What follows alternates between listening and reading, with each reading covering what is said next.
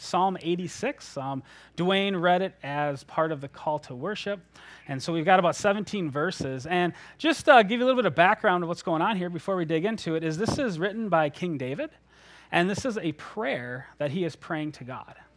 And I find it to be a really encouraging prayer um, because the situation is he's troubled, he's in a bind, and he is requesting help from God to go before him and to help him. But he does it in a way I think is a little bit non typical of a lot of times how we pray to God. And so I'm encouraged to share that with you and to just dig into what God's word has for us. So let's go ahead and pray. Would you pray with me? And then we'll start. Ah, Heavenly Father, we're super grateful for every single person here today. We are thankful for your word. We're thankful that you gave this to us to teach us how to be more like you, Jesus. I pray that that's exactly what will happen today. God, may we be more like you. May we learn your ways. May we be like David when he asked, uh, he says, God, will you teach me your ways? May we do the same thing.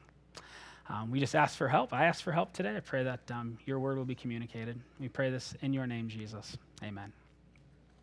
So we have these 17 verses here in Psalm 86, and we're going to kind of break them into three parts. So the first part, which is the first uh, seven verses, is David praying to God. But all intertwined in this prayer is him praising and thanking God for who he is. And I kind of think of this as David is like establishing the posture of his heart as he comes before a holy God and he's asking for help. The second section, which would be in verses 8 through 13, is David continuing this thought process of praising God, but then he actually steps aside from the situation at hand and he asks God to teach him to walk in his ways. And I find that just like super like almost like atypical. Like he's in the midst of this problem and then he just takes a step back and says, "God, teach me to be like you." I find that so encouraging. And then our final section, uh, verse 14 through the end, um, we actually finally get to hear what the issue is, what David is dealing with. And he specifically mentions the problem at hand, and then he asks for help. But then he goes right back to praising God for who he is. So that's where we are headed today. So if you want to, if you got your Bibles with you, turn to Psalm 86, and we're going to go ahead and read those first seven verses. Verse 1, chapter 86. Incline your ear, O Lord, and answer me, for I am poor and needy. Preserve my life, for I am godly. Save your servant who trusts in you. You are my God. Be gracious to me, O Lord, for to you do I cry all the day. Gladden the soul of your servant, for to you, O Lord, do I lift up my soul. For you, O Lord, are good and forgiving, abounding in steadfast love to all who call upon you. Give ear, O Lord, to my prayer. Listen to my plea for grace. In the day of my trouble, I call upon you, for you answer me. David is earnestly asking God, Will you answer me? He's asking for God's help. But if you look at the posture of his heart here, he states some things that he is, but then he also states so much of what God is. So if we look at who David is, if we kind of take these seven verses, these are, this is what he claims. He says, I am poor and needy he says, I am godly, which that might sound like, well, it doesn't sound very humble. He's saying, oh, I'm godly. Um, but if you look into like the Hebrew and you look back, what he's essentially saying is, God, I am yours. He's like, I am yours, God. That's what he means when he says, I am godly. So he's saying, I am poor and needy. God, I am yours. He says, I'm crying out for help. He says he's pleading for grace. And he says he's in a day of trouble. So he's putting himself in a position of, in his heart, saying, I need you, God. And then in the same seven passages, we see him claim who God is. He says, God, this is who you are. He says, You are my God. He says, You are good and forgiving. He says, God, you are abounding in steadfast love to all. He says, God, you are a listening God and you are an answering God. So the posture of his heart is, This is who I am, and God, this is who you are. That's super encouraging. But I want to look a little bit deeper into verse 3 and then in verse 6. We see this idea of grace. David says in verse 3, Be gracious to me, O Lord. And then in the end of verse 6, he says, Listen to my plea for grace. David brings up this term, this idea of grace, because he's realizing in the situation that he's in, which we're going to learn about a little bit later, he needs God's grace. He knows that he doesn't deserve God's help, and he actually acknowledges that in verse 5. If you look, he says, You are good and forgiving. He realizes that he needs forgiveness. He's a sinner just like the rest of us. He needs forgiving, but he acknowledges that, and he says, God, I need your grace. So, what is grace? I think that's something we need to spend a little bit of time talking about what grace is. And I'm actually going to use the definition that Pastor Chris shared with us, I don't know, maybe four, five, six months ago, because I think it's important to like all be on the same page. And so I really not, I thought it was a great definition. It kind of like, to me at least, it stretched my brain a little bit. So we're talking about grace, and a lot of times we mix up uh, mercy and grace and we kind of blend them together, and they absolutely go hand to hand, but they are two separate things. So I remember Chris up here, like I said, a few months ago, and he used this analogy of a young man, a child, who intentionally does something wrong. So think of like in a parent situation, um, the boy, let's say mom's got this beautiful vase, and she just loves that vase, and the boy, you know, because children are perfect, right? The boy goes and poof, knocks over that vase and intentionally breaks it. I think that's the key there intentional. The boy chooses to do wrong. And we're going to tie this into our hearts and our sin, by the way. But the idea that the boy intentionally breaks the vase. And we would all say, if, you know, as parents, that, well, he earned discipline. Because that's, you know, and that can be, I know we all discipline different ways. Some might say he earned a spanking, might earn a timeout. That, that doesn't matter. The idea is, is that he intentionally sinned, he intentionally did wrong, and he earned a consequence. But mercy is where the parent would step in and say, you know, I'm not going to spank you. I'm not going to put you on timeout, whatever that might be. And then grace, and like I said, this wrap, my head just, I couldn't wrap around this for a while. Grace is where the parent said, you know, instead, here's a piece of cake. And I remember when Chris preached that, I was like, what? Like that doesn't, that just, it's hard to understand. But when you think of our faith and you think of what Jesus did for us and what God did through Jesus, we can actually tie into that because you and I choose to sin every day. Romans 3:23 says for all have sinned and fall short of the glory of God. We all sin. And because we have a just God, we earn the consequence. And we see also in Romans that for the wages of sin is death. So, what do we earn from our sin? We earn death. The consequence is eternal punishment. But this is where mercy comes in. Remember, God is a God of justice. He doesn't just turn a blind eye to our sin, there has to be a consequence for our sin. But instead of that consequence landing on us, it lands on Jesus, where we have Jesus who lived this perfect, sinless, holy life, and yet he was crucified, he was murdered, and he took our punishment. So that's mercy that God shows us through Jesus. And then the grace is where now God says, Come to me.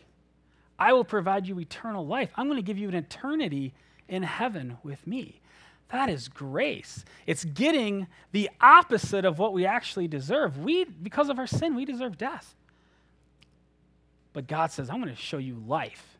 I'm going to show you mercy, and your consequence I'm putting on my perfect son, Jesus. That's the gospel that we preach here. That is, that's the flag that we wave. Like, that is everything here. The gospel. That is Jesus. So, that is saving grace the, the core of our faith, saving grace, that Jesus took our place. But I don't think grace ends there.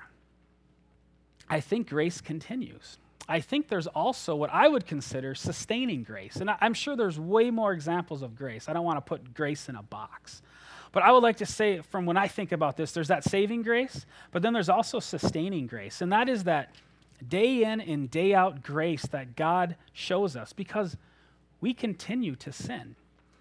If you were to look in, we don't have time to really go into it deeply, but in Romans 7, starting in verse 7, Paul, Apostle Paul, who wrote that, you know, writer of a, many books of the Bible, he talks about his inner wrestling with sin. And you know, this is the guy who this is the guy who's writing the Bible. So you know, we would consider him to be like, oh yeah, he's a good guy, but guess what? He still struggles with sin. And he talks about this inward battle of going back and forth, saying, boy, you know what I what I what I want to do, I don't do, and what I what I do. I hate what I do. And then he just goes on to talk about, he says, What a wretched man am I. But then he goes, at the end of that passage, he goes, But thanks be to God, because God delivers him through that. God shows him grace. I love the passage where Jesus actually talks about this as well in John 1. John 1 16 he says, And from his fullness we have all received grace upon grace. How much grace is it that when we know what's now, once you're a believer and we've accepted that saving grace, that we still continue to sin? Essentially, God could say, Well, you know better. I saved you. But God doesn't do that. He continues to show us grace that while we are yet sinners, He is still there for us. He died for us and He continues to show us grace.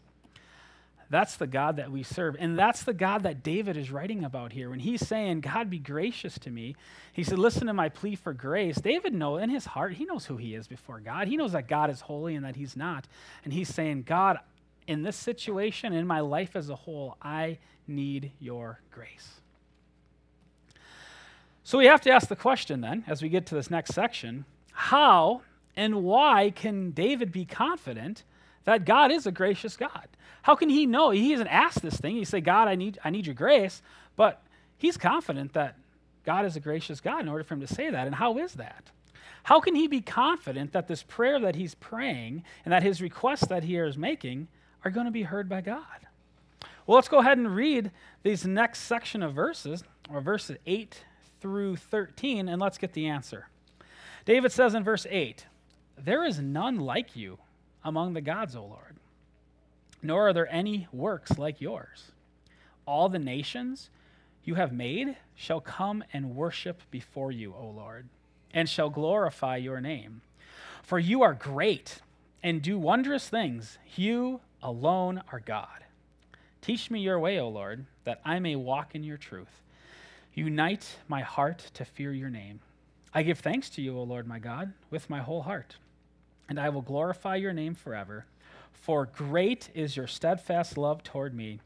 You have delivered my soul from the depths of Sheol. David knows who God is.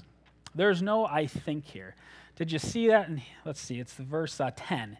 He says, You alone are God. I love that verse. Nothing else compares to God. David's saying, There's nothing like you. There's nothing guiding you, God. You alone, like nothing but you, God. You are God. And then we see David's response to that. And this is so humbling, and this is where I really want to focus some time. David's response to that, saying, You know, you are God, you alone are God. And then the very next line, he says, Teach me your ways. David's saying, God, may I learn, may you teach, may I learn to be like you. David doesn't just want help from God, he wants to draw near to God and be taught his ways.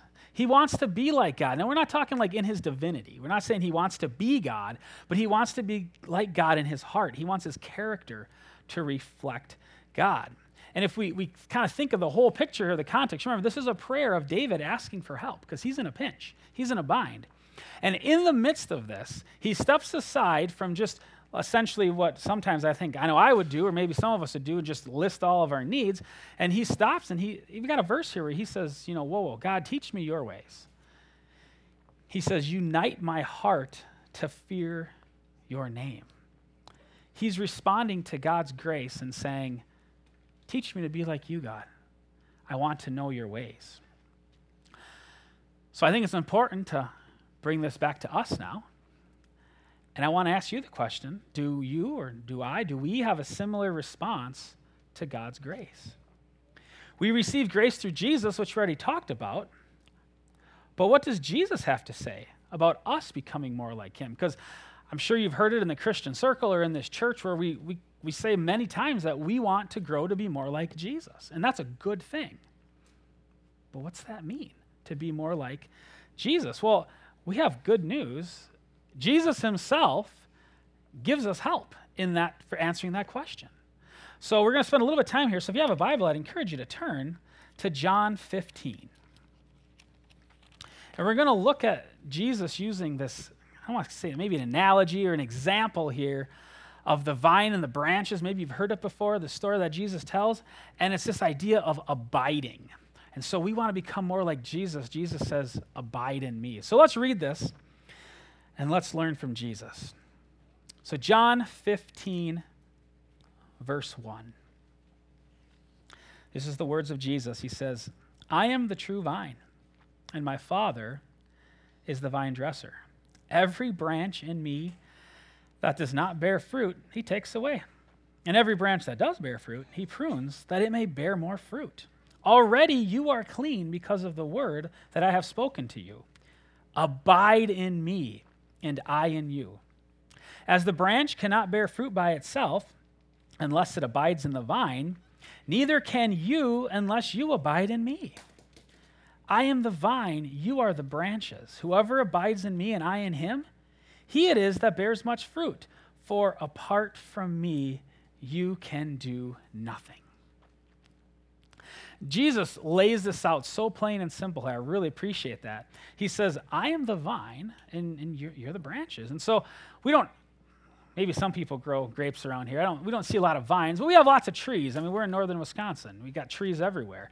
And so we can use the analogy of a tree here, the same picture, where we have the trunk of a tree, then we have branches coming out from the tree. And if you think of, especially this time of year, there's apple trees, fruit trees all around, and they all got fruit hanging from them. Something I think we can all picture a, a tree.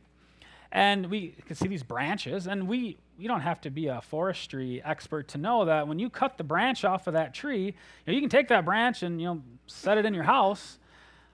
We all know what's going to happen to that branch. It has been cut from the tree, it's been severed from the life-giving nourishment of the trunk of that tree. It's going to die. The fruit's going to wither, it's going to fall off, and the leaves are going to fall off, and the tree's going to die. The branch is going to die because it was severed from the life giving nourishment of the trunk of the tree.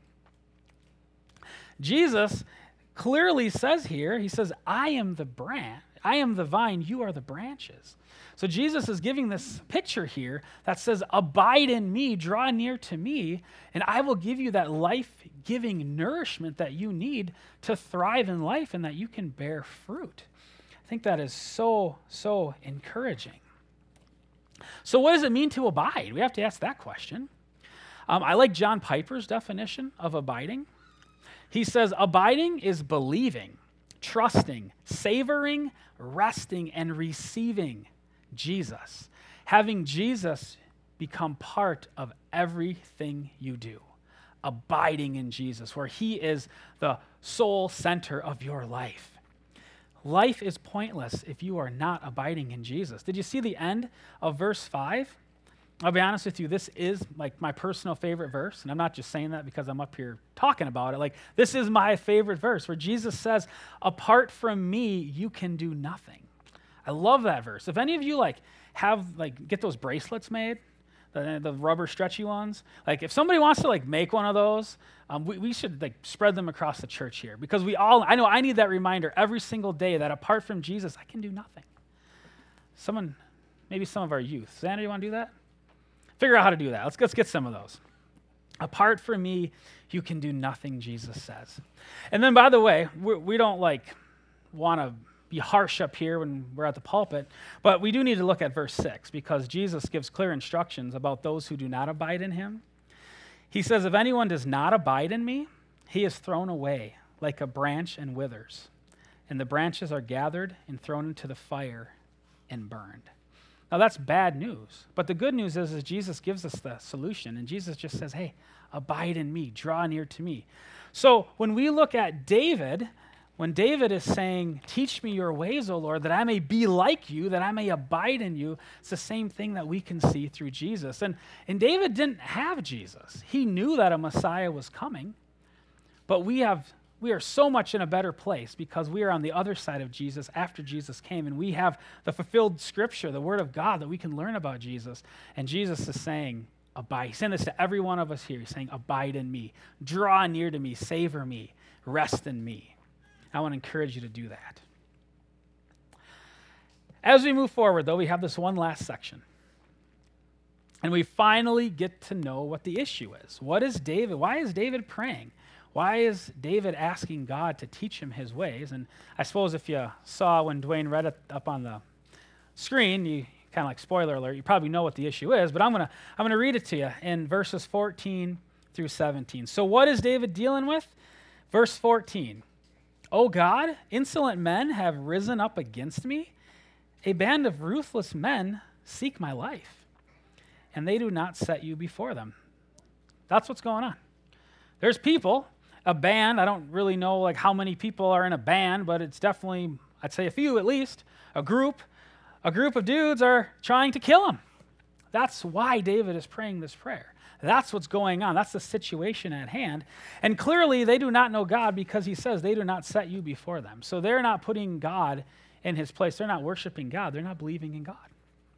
And they're out to get David. So we finally see what's going on here. David tells the situation. But let's look at the very next verse, verse 15. David says, But you, O Lord, are a God merciful and gracious, slow to anger, and abounding in steadfast love and faithfulness. Turn to me and be gracious to me. Give your strength to your servant and save the son of your maidservant. Show me a sign of your favor that those who hate me may see and be put to shame, because you, O Lord, have helped me and comforted me. David spends one verse talking about his problem. And he immediately, in verse 15, goes right back to, But you, O God. He steps aside from his problem. He goes right back to God. He says, You are merciful and gracious. We see that word grace again. You're gracious God, slow to anger, abounding in steadfast love and faithfulness. And then he says again, Turn to me and be gracious to me. One verse of the situation then goes right back to God, this is who I am, this is who you are. And he's saying, please go before me, save me, give me strength. He says, help me. And then finally, the last line, he says, please comfort me. He is asking God to intervene in this situation because he's in a bind. And he spends so much of his time worshiping God and praising God through this. So I have to ask you, have you ever been in a bind? Have we ever been like David, where we're in a pinch? Most likely, I'd like to think that a group of people aren't trying to come kill you. Hope not. Um, but either way, we've all been in a bind. I, I know for a fact we've all been in a pinch. And we all have situations, or have been in situations, where we ask God to intervene. We need God's grace just as David did. We talked about that sustaining grace. We need that sustaining grace just like David. So in this passage, we see David praying for God's intervention and his deliverance from the situation. But let us not lose sight of how much of this prayer is David praising God, thanking God, and even to the point of asking him to work in his heart and change him. So, what can we take from this passage, though, to help us in our times of need? I want to let you know we still serve a God who listens to our prayers. When we pray to God, we don't just pray because it's a ritual or because it's a habit or something that we just should do. No, we pray to a listening God, a holy God who loves us. I'm going to do another quote from John Piper. He, de- he defines prayer, and he says, God has established prayer as the means by which we receive his supernatural help. And without supernatural help, we cannot live a life worthy of the gospel. Everything that distinguishes Christians from the world in a Christ exalting way is a work of God's supernatural grace. And God has ordained that this grace flows to us through prayer. That's why prayer must be central, not peripheral, in our lives, our families, and our ministries. That's the intent of prayer. And I know I am so guilty of this, and maybe some of us are. A lot of times we want to treat God like he's this genie in the bottle, you know, where we just come to him and, like, oh, God, you know, I'm in this pinch, I'm in this bind. Would you please do this? We kind of call on him when we need him. I think this is humorous. Did you know the, the number one song right now on country radio is this song called Need a Favor? Like, this is current. Like, right now, this is the song. And the, the starting line of the song is I only talk to God when I need a favor. And I only pray when I ain't got a prayer. So who am I? Who am I to expect a Savior if I only talk to God when I need a favor? But God, I need a favor. Some of you know what song I'm talking about. That's like literally, that is the song right now on the radio. I guarantee you, you turn on a country station, sometime by the end of the day, you're going to hear that song. But that is the mentality of so many people. And obviously, we don't listen to the radio for anything biblically based. We know it's secular, but at the end of the day, I think that's some of our hearts. I know that's, I, I fall into that many times. And so I want to encourage you that, yes, we do pray. Of course, if we're in a pinch, we, we need to pray. But that's not the only time we pray. And it's not just asking God and treating God like this genie, uh, come help me, God, I need you now. No, as John Piper said, prayer must be central in our lives, our families, and our ministry. Prayer is so much more than just asking God for help. Remember David in this in the midst of David's troubles, he says, "Teach me your ways." I want to encourage you when you're in the midst of trouble to not just focus on the trouble, but focus on who God is and focus on him and asking him to teach you his ways. And I want to let you know that when it comes to God answering your prayers, there's essentially three answers there's yes, there's no, and then there's wait. God is going to answer you in one of those ways. And I really want I want to give you an example though. And we're going to this is in closing here. We're going to wrap up with this. I want to give you like a real-time example of something that I've lived in my life where I've seen God faithfully answer prayer and not in a way that anyone expected. I'm going to be mentioning a family that um, super involved in this church. They have since moved to a different town, but we still see them every once in a while. And they just great family and husband and wife, they, they wanted to conceive children, which is a wonderful thing. They wanted to have a family. And it wasn't happening. And so they would come to our Bible study, and this was probably about 10 years ago, maybe nine years ago. And they'd come Wednesday nights, and we'd fellowship together, we'd pray together. And every week we would pray, Would you give them children, God? God, would you give them children? And a year would go by, and we'd be praying, God, would you give them children? And God was saying, Wait. And we didn't have a clue what God was saying. Obviously, we didn't know. And of course, there was hurt, there was tears in the midst of that because they wanted kids. And it's a wonderful thing to seek. And of course, you know, we in our brains we think that that's God saying no. But it wasn't. God was saying wait. And we're just going to skip the whole middle section of their life story. We're going to skip to where they are right now. And I want to let you know they have six adopted children in their family, and within the next month, they're adopting number seven. And these children are so loved, and that family is just rich and full of love, and so much joy is in that. And God answered their prayer, but He didn't answer it in the way that they had expected. And I actually spoke to the, the man, and I said, you know, I was just asking him about the situation because I knew I was going to be talking about it. And his exact words, I'm quoting him, he says, it was totally an aspect that you don't realize. And he said, and I learned that this life we live is not in our control. It is in God's control and it's in God's hands. And he said, God is faithful and God does answer prayers, but it might not be how we anticipated. So that is the God we serve. It's the same God that David was praying to, to deliver him from his situation. And I want to encourage you as you pray to God, I want you to ask God for what you need, but I also want you to ask God to work in your heart. May you seek God from the heart. May you abide in him. May you draw near to Jesus. May you seek him. And I want to encourage us all to ask God to help us to be more like him and his character. Let's pray. Heavenly Father, wow, we are so thankful for your grace. We are so thankful for who you are and how you answer prayers. God, you are faithful to us. You were faithful to David. You were faithful to my friends. You're faithful to all of us here, God. Thank you for being that God. Thank you for loving us. Please give us hearts that just cry out to you, teach me your ways. May we grow to be more like you, Jesus. We love you and we thank you for who you are. We pray this in your name. Amen.